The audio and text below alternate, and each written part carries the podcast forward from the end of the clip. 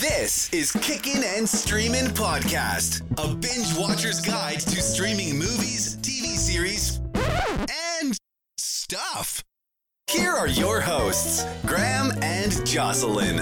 And hello, everyone. Welcome to another episode of Kicking and Streaming Podcast. My name is Graham, and with me today, of course, is the very absolutely fantastic Jojo, to whom I said, Hello, Jojo.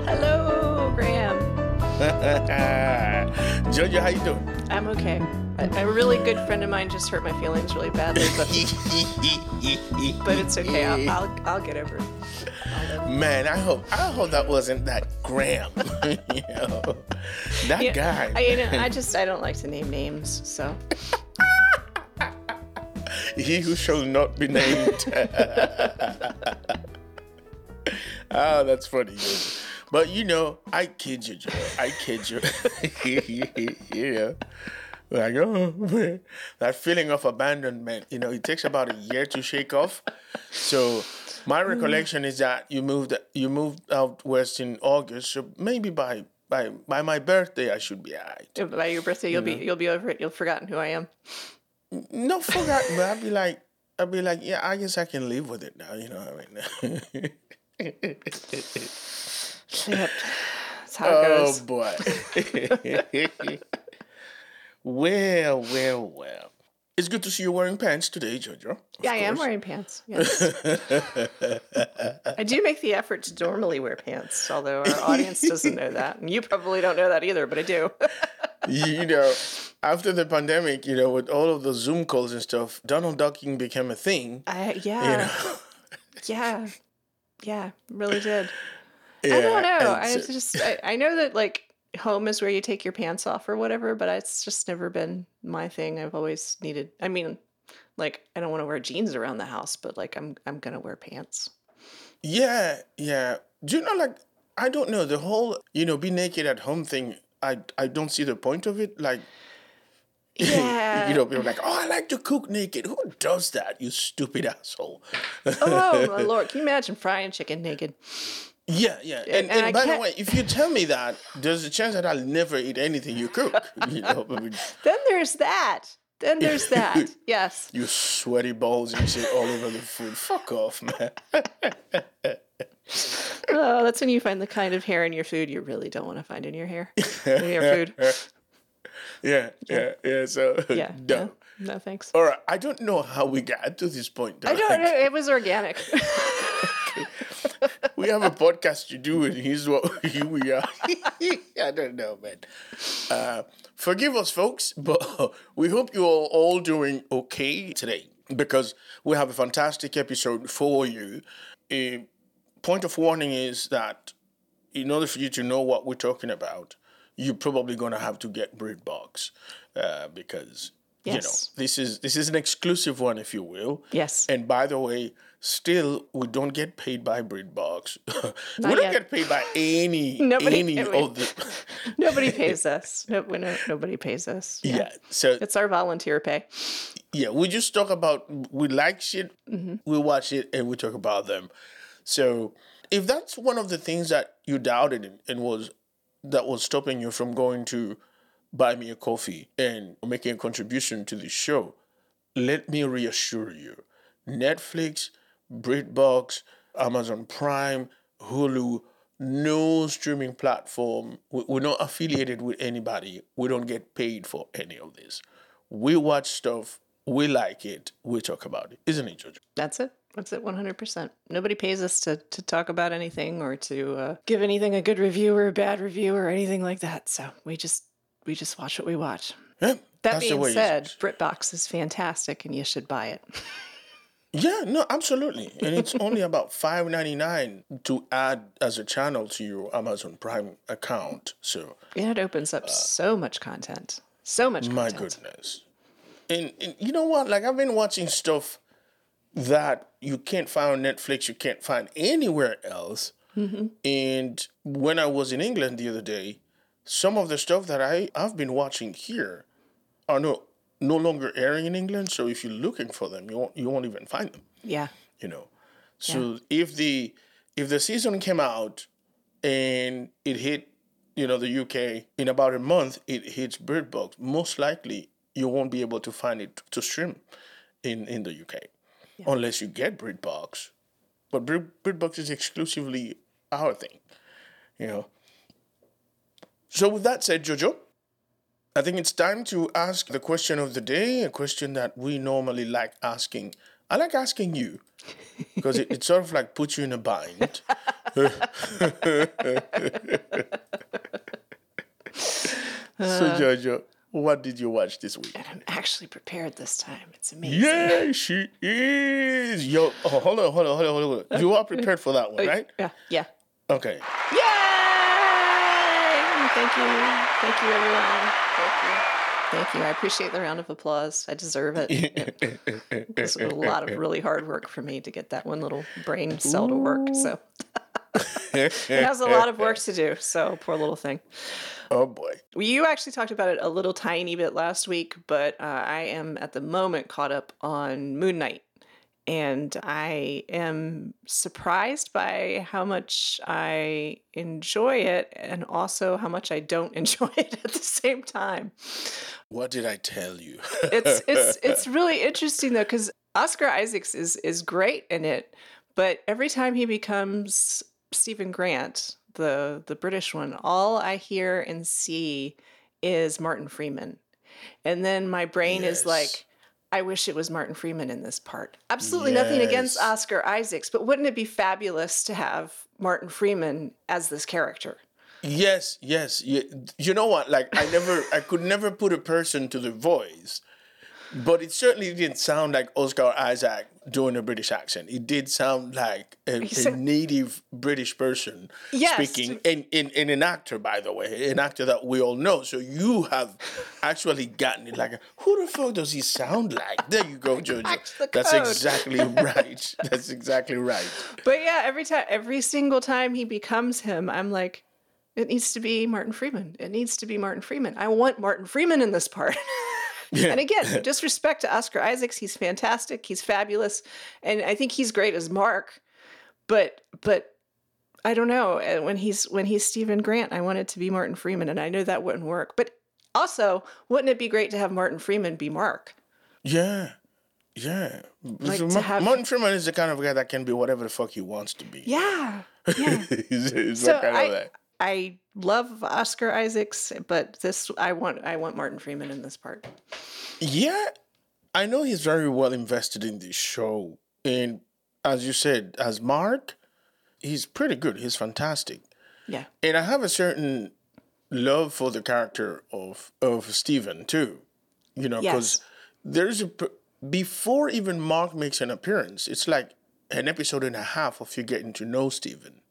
Yes, we know. know more about Steven and have come to I think to care for more about Steven than we do Mark at all. I don't know if Mark's coming, you know, eventually if we're going to get to know him or if it's Yeah, Steven, but it's just you know but but I, I like i like what you how you, how you put it there because it could it could be a completely different person on the other hand it says a lot as an actor for oscar isaac who is a dude who half guatemalan half uh, cuban american born to manipulate accents so perfectly well and you you knew i was gonna go there because Yes. that's my thing you know Yes, yes. I knew I knew that if it, if it was bad, that that would be the first thing. And I'm, but uh, personally, and I'm I'm obviously don't have your ear, but I'm like he's really good. Like like it sounds like like Martin Freeman, like Yeah. the same accent and that kind of thing. So to me, he's he sounds like a natural born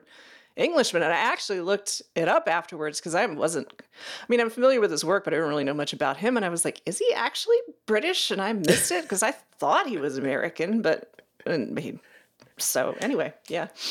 Yeah, yeah. My my boy, you know, he's he's done a fantastic job with with Yeah. this. Yeah. So so how do you like it in, in overall? They had completely lost me in this most recent episode until they it stopped being like a knockoff Tomb Raider not done very well and they dropped into a psych ward. Then they've got, they've got me back again cuz I'm like okay, now I'm interested again. Well, I haven't seen this week's episode. So I just ruined But- it for you. Nah.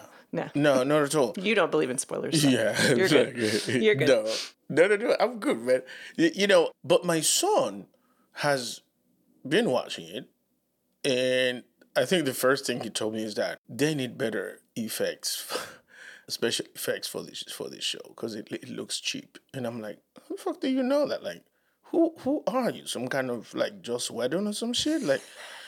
You know, my son be talking about films like he's some kind of filmmaker and shit. I'm like, fuck off, you 21 year old shite.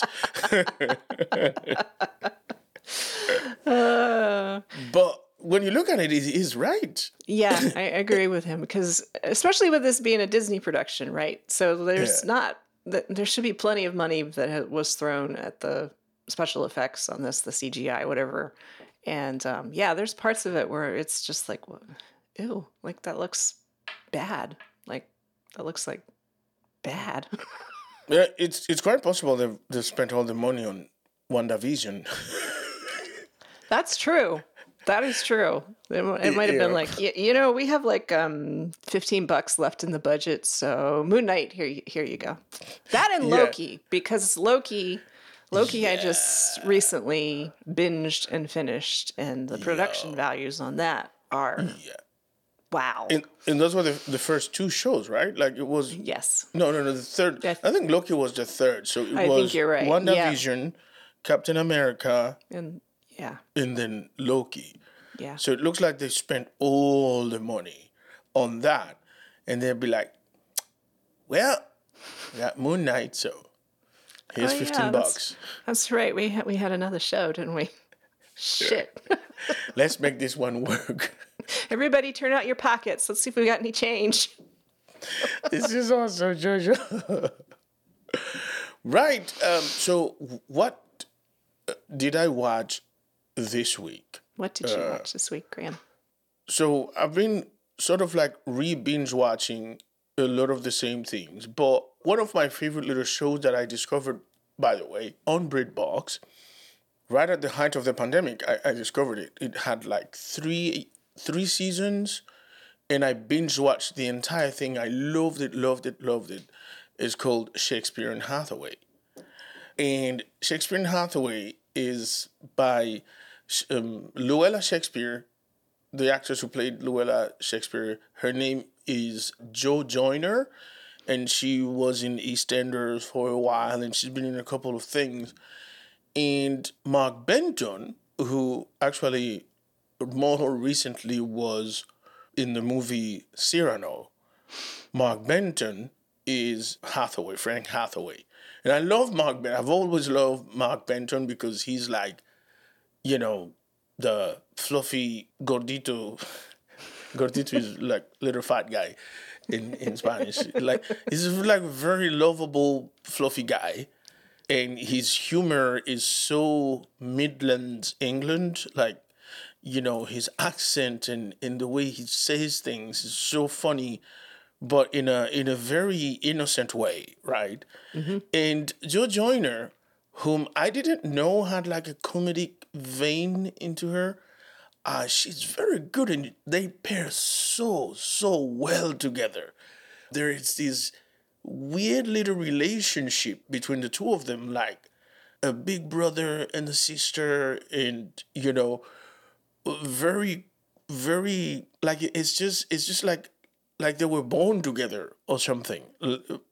But it's it's like you can see Luella respecting a lot of Frank, but not treating him like some kind of you're higher up than me or whatever. Mm-hmm. You know, they, they're supposed to be partner at a small. They have a small private investigation firm, Okay. but but Frank was the one who started the whole thing, and the way the show starts is that Luella hires Frank, and then she did like have the job, and asked him like, look, man, you know, I I have a salon, and I was thinking about selling it and moving away, but you your firm needs some money, so teach me how to do this work, and you know, let's become partner. And all of this strike this friendship, you know. I'm not. I don't want to compare it to anything, but it's sort of like the way things happen between you and me. you know, I mean, like we we met each other, we we just hit it off, and all of a sudden we we have a podcast together in like three months after meeting each other. You know, and, We're partners in are. crime. When you're here describing we it, I are. was like, boy, this sounds familiar. So I'm, I'm telling you, there's four episodes are now on the fourth season, and no, actually six now because they're throwing them out by two episodes. Okay. So I already watched four. Last night I watched the fifth episode, and there's one episode episode left to watch. So yeah, Shakespeare and Hathaway is a very and here's another thing that I love about it is that the show takes place in actually Stratford upon Avon, which is the hometown of Shakespeare. And of course, it's still a very idyllic little town. Everybody, everybody in Stratford upon Avon is a, an aspiring actor of some kind, you know. and there's a lot of weird references to the Bard, of course.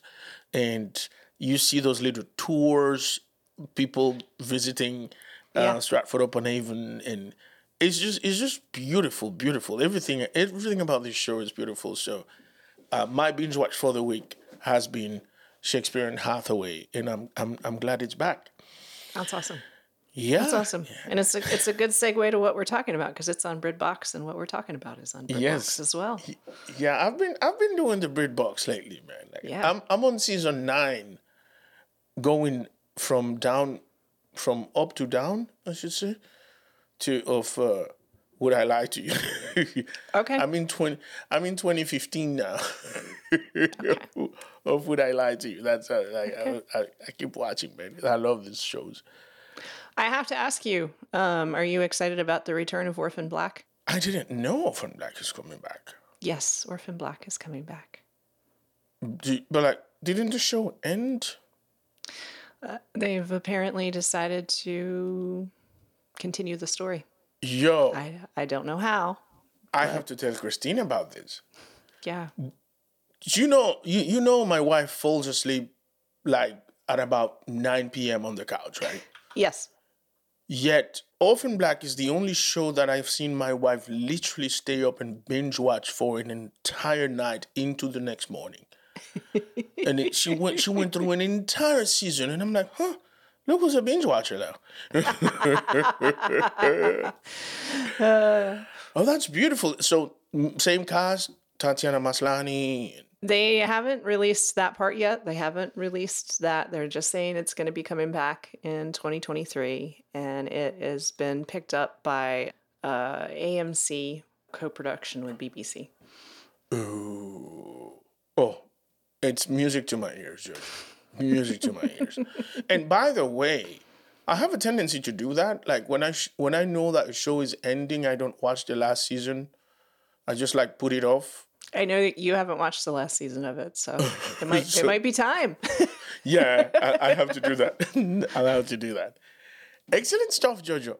So let's move on then to the show we are addressing today. It is a three episode miniseries, isn't it? yes. Written and directed by none other than the fantastic, fabulous, greatest man of all, Hugh Laurie, uh, an adaptation of Agatha Christie. Um, remind me, Jojo, was there ever a Miss Marple episode of Why Didn't They Ask Evan? I think that there was. A, you mean an adaptation? Yeah. Yeah, I think they did one in 20 they kind of like rolled the story into one of like bastardized two stories and put them Right. together. I think it was in the 2011 series of Miss Marple Okay. or Marple. I, I'm not sure if it was Miss Marple or just Marple. Miss Marple or Marple. Yeah. The, the other lady that nobody seemed to like. Yeah, she, she just didn't do it I mean, for me. she alright, but she, Yeah. She's not gonna. She's never. Nobody's ever gonna beat Joan Hickson. May she rest in peace. so again, so this is one of those Agatha Christie stories. So you know what you should get, uh, because Christie is an icon with her own pen in Yeah. terms of what she writes, how she writes it, and the twists and turns of the stories she writes. However, this adaptation by Hugh Laurie is absolutely fantastic. And there's a few things that I picked up here that I'm going to be expounding about a bit. But before we get there, Jojo, mm-hmm. I have to ask you once, what do you think of it? And two, um, what can you tell us about it? Let's start with what did you think of it? What did I think of it? I, I agree with you. I think this is a great adaptation of it. I, as you said, there was one that was rolled into a, a Marple episode. I don't think it really gave justice to the particular story. And I think there was another adaptation in the 80s, which was fine, but Hugh Laurie's added some fun little bits to this that I think make the story more interesting. Uh, added without changing the basic plot. So if you've read the book, you're not going to be like, "Oh, I'm so offended. That's not how that happened," or whatever. I think he's honestly, I think he's made it better. The changes that he's made. Uh, so yeah, I'm I'm I'm a big fan of this one. So why didn't they ask Evans is based on the novel of the same name, of course, written by Agatha Christie who is arguably the inventor, you could say, of the modern detective novel in the sense of modern British detective novel. I think she invented a lot of what we now think of as tropes and uh, and uh, you know just recursive things, but when you realize that she's the OG and she invented it, then it's kind of like you need to understand your history. But anyway, so why didn't I ask Evans is about a, a young man who uh, is back from, I believe in the novel it's World War One, and uh, he's kind of a, uh, how would you say, a man of uh, all all jobs, odd jobs. Yeah, kind of like uh, Jack of all trades. Jack of all trades. There you go. That's exactly what I was trying to think of. Jack of all trades. Yeah. And he's kind of not quite knowing what he wants to do with himself, having survived the war and, you know, having lost folks. And his father is a vicar in the church. And so he, he takes a job as a as a caddy, the local golf course. And during one of the rounds with a good friend of his, who is also a doctor, they discover that off the cliff of the golf course. Uh, uh, they've discovered an accident. Someone's what looks to be an accident. Someone's gone over the cliff. A person has fallen over the cliff or been pushed over the cliff. There's it's really unclear. So the younger of the two, the young man, runs down to try to see if they can do anything to help. Does discover that he's still alive. The other gentleman goes for help. Unfortunately, the man that they find at the edge of the cliff does does die, but his last words are, Why didn't they ask Evans? And our, our young hero, Bobby, is just sort of bewildered by that and, and thought of, of all the strange things. Why would a question like that be your last words? And uh, he kind of feels like it's a baton has been passed to him that there's something out there in the world that he needs to discover and uh, you know there's a mystery that he needs to to find out. So he kind of involves himself in the inquiry to the death of this man and discovers a whole lot of things going on in the background and shenanigans and, and mystery and, and, and bad stuff. So. Yeah.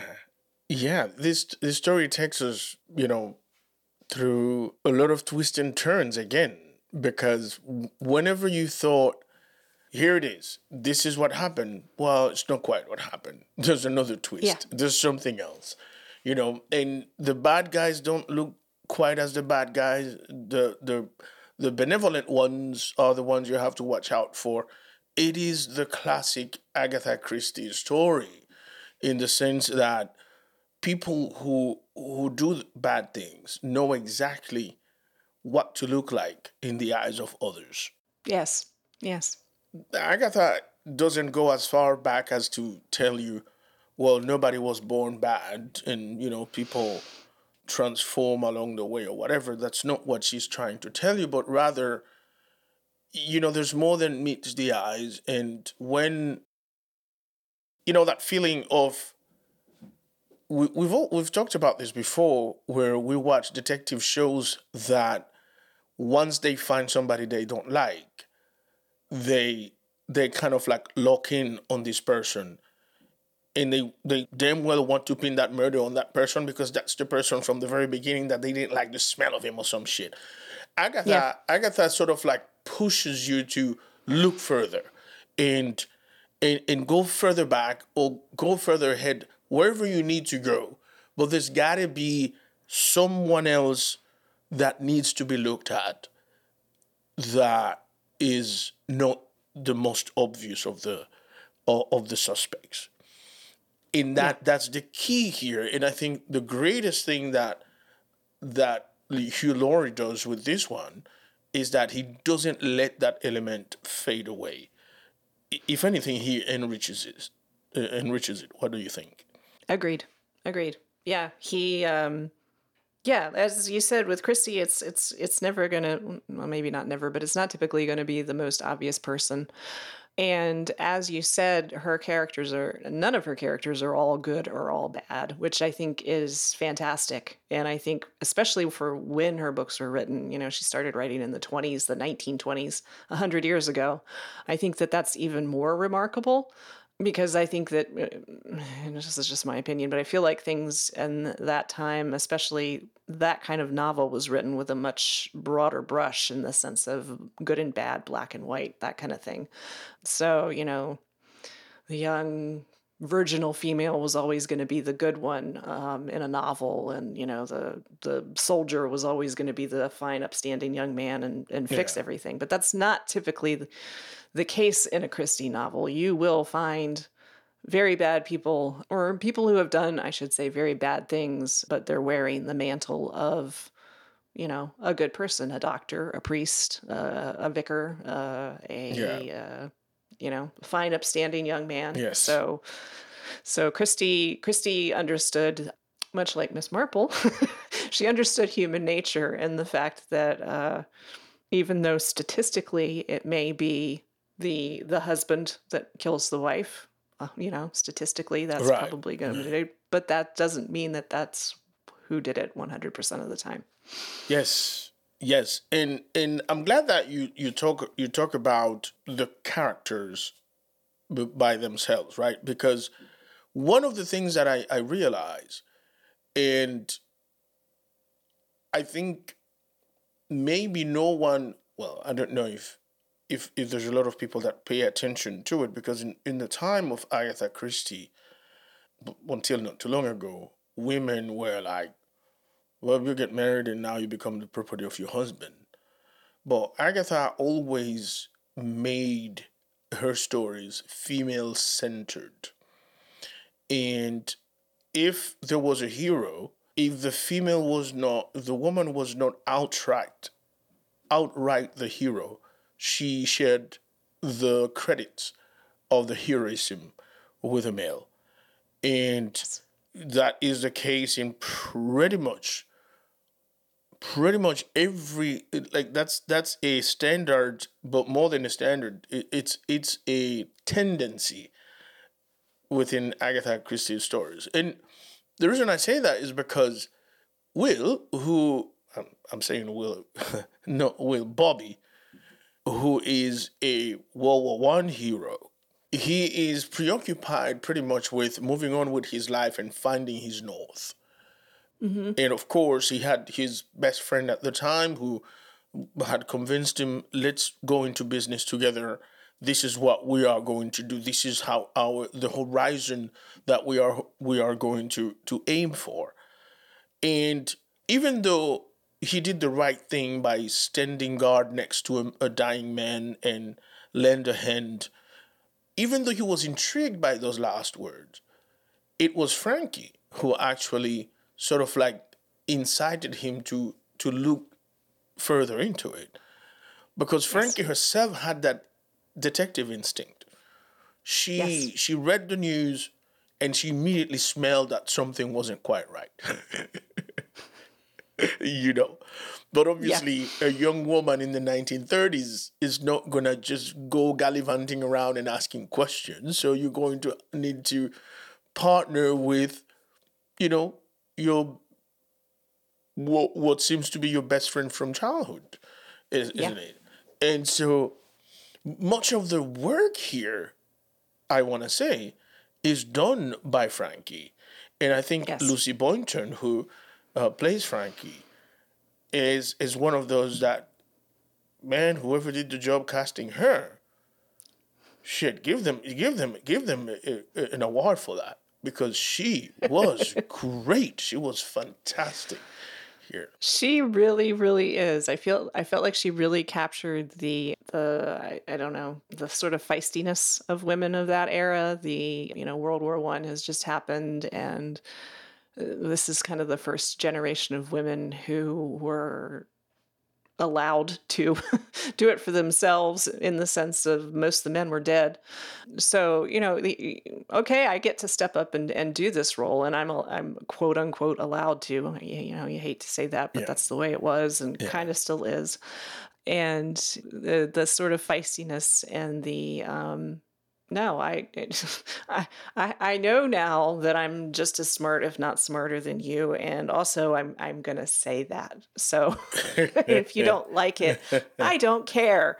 So so yeah i think that she she captured that very well. Um sometimes i think that there are actresses who who play someone of that era and they hit it a bit harsh in my opinion a little bit just a little bit too much because there's there's still going to be a level of of un, of of sort of like un, instability because instability because you're not quite sure this is a whole new world Right, and and it's a question of knowing. It's a question of knowing which battles you should fight, yes which I think is what Yes. what Lady Frances or Frankie does here very, very, very well. Yes. So brilliant writing on on on Christie's and and Hugh Laurie's part, and uh, beautifully portrayed by by Lucy uh, Boynton. I agree. Yeah, the story in itself gets complicated the more the more the investigation goes on because if it was left alone it was a pretty much clear-cut accidental death and a couple of fishy people came and claimed the body went away and there it is. But mm-hmm. the smart writing of agatha makes you i mean leaves something leaves a, a little crumb here for you to well it's it's on you now. Like how how do you not go and try to find out when the last words of a dying man is actually a question right? Because most of the time and and i think bobby jones says that like a dying person will t- tell them i love them you know say something to my wife or you know tell my parents something or i did this or a confession of some kind or whatever Either the curtains go or I do. you know what I mean? but but to just open and to ask to a complete stranger, why did this not happen? It's basically telling this stranger, yeah, I'm gonna die, but I need you to find this out for me. you know. So Yeah. this is why the story is is I, I, I don't know that whether or not it's a very well known well, not known, but like dramatized, one of the most dramatized stories of uh, of Agatha Christie. Obviously, I- murdering yeah. murdering the Orient Express and shit is like, whoa, that's, you know. Right. Every, everybody knows that one, Murder of Roger Ackroyd, and Yeah. and but yeah, I don't know that why they ask Evans is a particularly popular one to adapt and uh, and portray. So I, I you know, good on Hugh Laurie for deciding to to pick this one because it, it is a fantastic one. I mean, she did write some novels that were a little on the weak side, but this one this one is a good one, and I don't know why it wasn't chosen more often for um, adaptation. But but you know, Hugh Laurie's a genius, so. Yeah, and and if you didn't know it was Hugh Laurie, there's a reason for you to, even if you didn't know, but there's a detail that happens here that if you know it, you will know that somehow Hugh Laurie is involved. Not because he actually acted and directed in it, but it is because there's this weird pact between Hugh Laurie and Emma Thompson. Even if you didn't see Hugh Laurie, but Emma Thompson is in it, right? And the there's a there's a three amigos trio in British acting that is composed of two dudes and a woman, and it's Emma Thompson, Stephen Fry, and Hugh Laurie.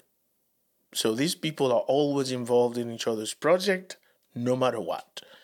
And I love the fact that Emma Thompson had about four minutes on screen and she acted the fucking shit out of it. And I was like, this lady's way too good, man. Like, seriously. I know, I know. I love her so much. I mean, I don't know how you couldn't, but I I also love the friendship Yeah. between herself and Hugh Laurie and Stephen Fry, and this is something that they cultivated in school. Yep. And you know that they they they've kept in touch. And Stephen Fry is the one that saved the Sense and Sensibility script when Emma Thompson lost it on her um, on her on her Mac in the early days. She was writing it, and it just went completely away. And everybody told her, "Oh, it's it's gone. We've lost it." And she called Stephen Fry, and he was like, "Eh, I can get it back for you." and he and he did. And so, you know, it's just uh, these three people who have each other's backs, not just in, you know, will will play parts in each other's movies, but even when they're writing and they're and they're when she lost her script on her computer, when they're, you know, it's they feel it feels like they are constantly probably texting or chatting, Yeah. being like, you know, hey Steven, how are you doing today? And you know, And- Q, what's the, the thing is like also th- this is the type of friendship that that like takes you into being family because yes, all of all, uh, Stephen Fry is the godfather to all of Hugh Laurie's children. yes, That's a that's a bond like I don't know if that exists in in, in America because America is not that much of a Catholic country, it's more of a Protestant country. But in Latin America, you know how like a lot of people use the term you hear a lot of people use the term compadre as if it was like, oh, here's you, and your compadre, uh, as in your comrades or your friend. But com- compadre, comadre, uh, compère, commère in French, compadre, comadre in Spanish, that's not exactly what it stands for. Com- uh, your compadre, like, or co father in this sense, is the person who you designate to be the godparent to your child. And that is like a brotherhood or a siblinghood, I should say, that is incredibly unbreakable, right? Uh, Raphael, for instance, my best friend in the Dominican Republic. What, what, what is the the the the biggest bond between us is the fact that Christine and I are the godparent to Hiroshi, his his son, and and that's like even legally, if something were to happen to Raphael, no judge is going to oppose Christine and I standing in for and taking in the child because that's it. You're the godparents, you know.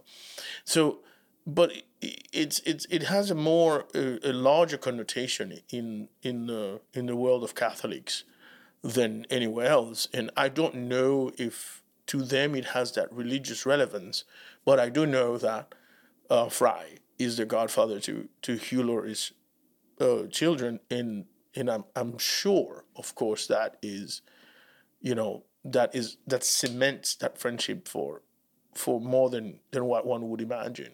yeah, yeah, they, yeah. They're they're definitely more than just I don't know comedic partners or, or whatever. You know, uh, you know. there was a show, a bit of Fry and Laurie, Yeah. that was so fantastic for, and I that's also available on BritBox, I believe. And, and but there's more there than just.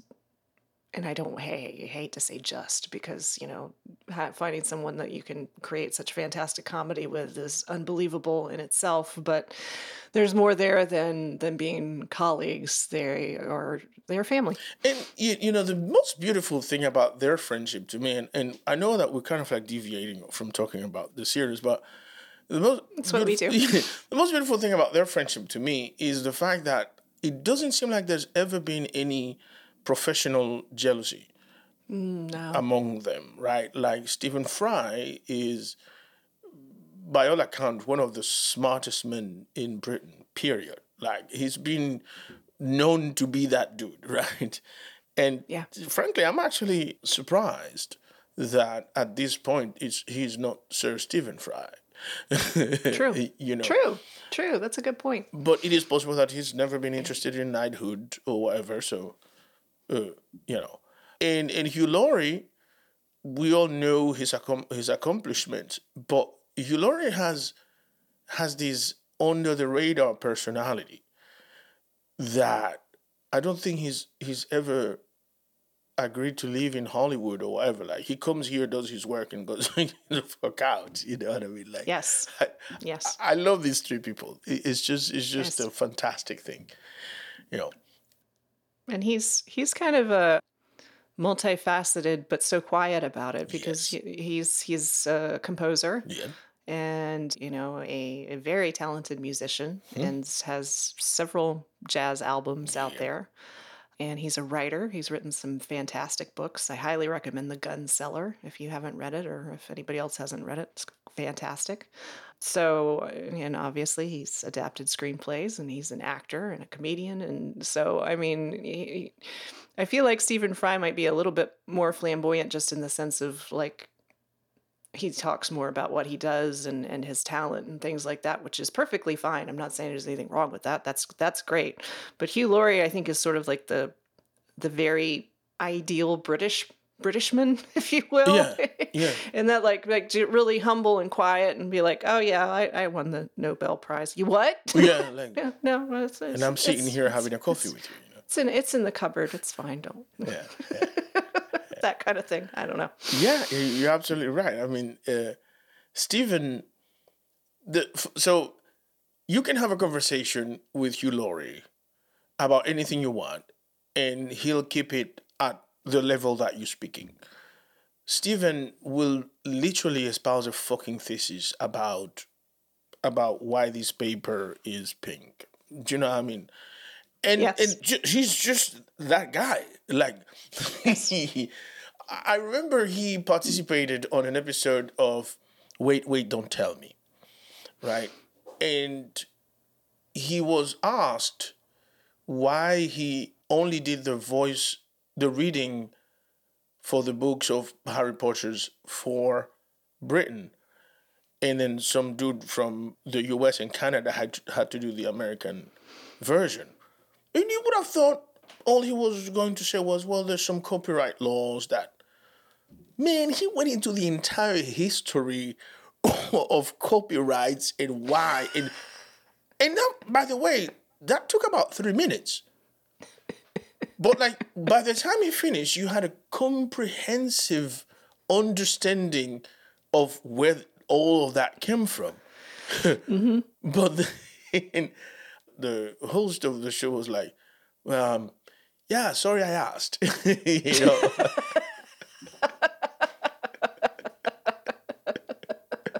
Peter Sagal, by the way, yeah, that's the, the host of we we did tell you that. Peter Sagal was like, yeah, uh, I only asked. You could have answered because it's not permitted in America, but you know, sorry I asked.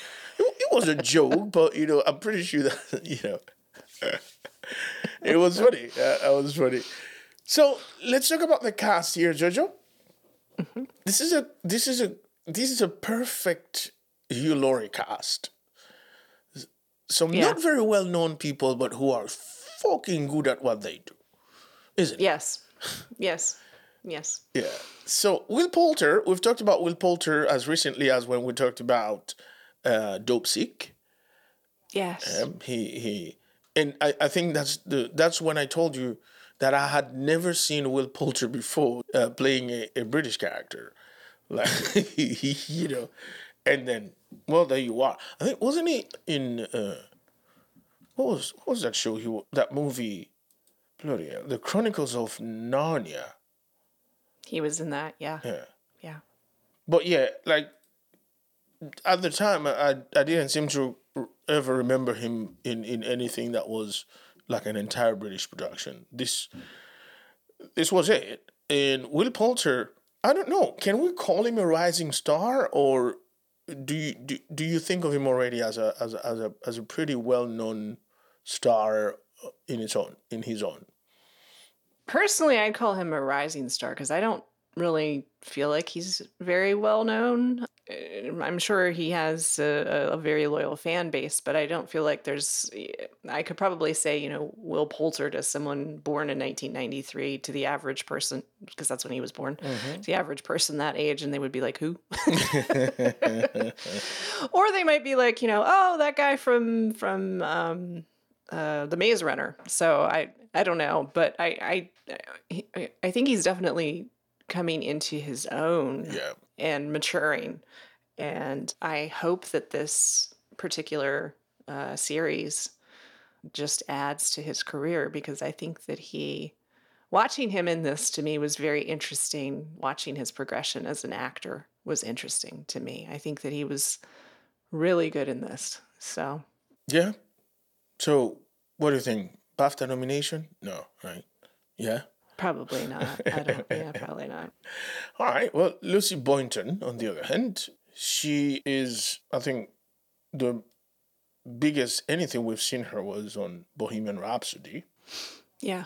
With Rami Malek, but she's uh, she's got her leg on on each side of the aisle. Like she's half American, half British. So, but like I said, I'm I'm very glad that she was cast for this because she was really really good. Whenever an actor makes you feel like no one else could have done this job, yeah. do you know what I mean? It's it's like this like whenever I'm watching something and I see a character, I'm always thinking, who could have done this? Who else could have played this character? I'm always thinking about that. And when I come to uh, one particular character that I'm like, this person is so good that I don't know that I want to even spend time thinking about who else could have played it that does it for me right there. Yeah. There are a couple of people that I recognize from regular British TV. You know, uh, Miles Jupp, who is actually a comedian. He played Henry Bassington-ffrench with two little F's. Two little F's for French. for French. for French. As in Jeff. so so Miles Jupp was like, oh, that's Miles Jupp, you know, because this is a dude that you typically will see on, you know, uh, QI as a panelist yeah. or on Would I Lie to You or on Eight Out of Ten Cats something you know, and then here's here's acting serious and shit, and a pretty convincing person with a mental issue too, you know. Yeah, yeah, I, I agree. It was kind of like a oh, it's it's it's the guy from the you know the, it was it was it was funny to see him acting uh seriously. I'm not gonna say jarring because that's not the right word, but it was just kind of like oh, it's gonna be a a more lighthearted character, and then he obviously was not a lighthearted character that he played, and I, I think he did a great job. Yes. Jonathan Jules, his character for me was interesting in, many ways because I don't know that. I, I've read the book, but I don't know if he is the product entirely of of Agatha Christie, the character of Knocker Beadon, as a not only a black man but from from Jamaica but it was like, yeah, this is good. this is really, really, really good and refreshing. And I mean, we know that given the fact that at the time of both wars, Jamaica was part of the of the British Empire, uh, under the British uh, Empire. So it's it's no secret that Jamaicans served as part of British battalions in, in the wars. But this was this was a cool one and he played it cool. It wasn't an exaggerated version of a man from the caribbean.